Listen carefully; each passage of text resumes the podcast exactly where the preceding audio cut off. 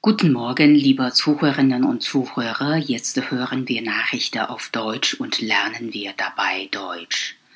Vom Zollstreit zum Handelskrieg. Die weitere Eskalation zwischen den beiden größten Volkswirtschaften USA und China könnte einen Handelskrieg auslösen.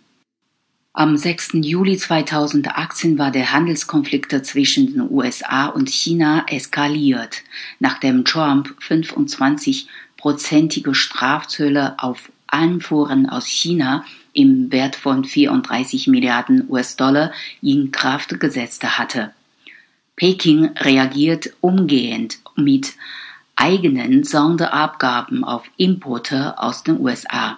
Ab sofort erhebte China Sonderabgaben auf landwirtschaftliche US-Erzeugnisse wie Sojabohnen, Fisch, Schweinefleisch, Rindfleisch und Molkereiprodukte. Höhere Zölle sollen aber auch auf Autos erhoben werden.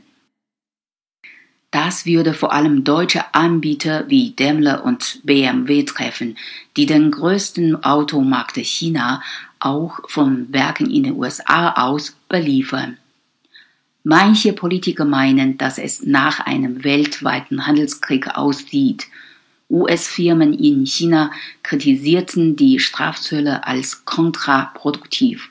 Es gibt keine Gewinner in einem Handelskrieg, sagte der Vorsitzende der US-Handelskammer in der Volksrepublik China.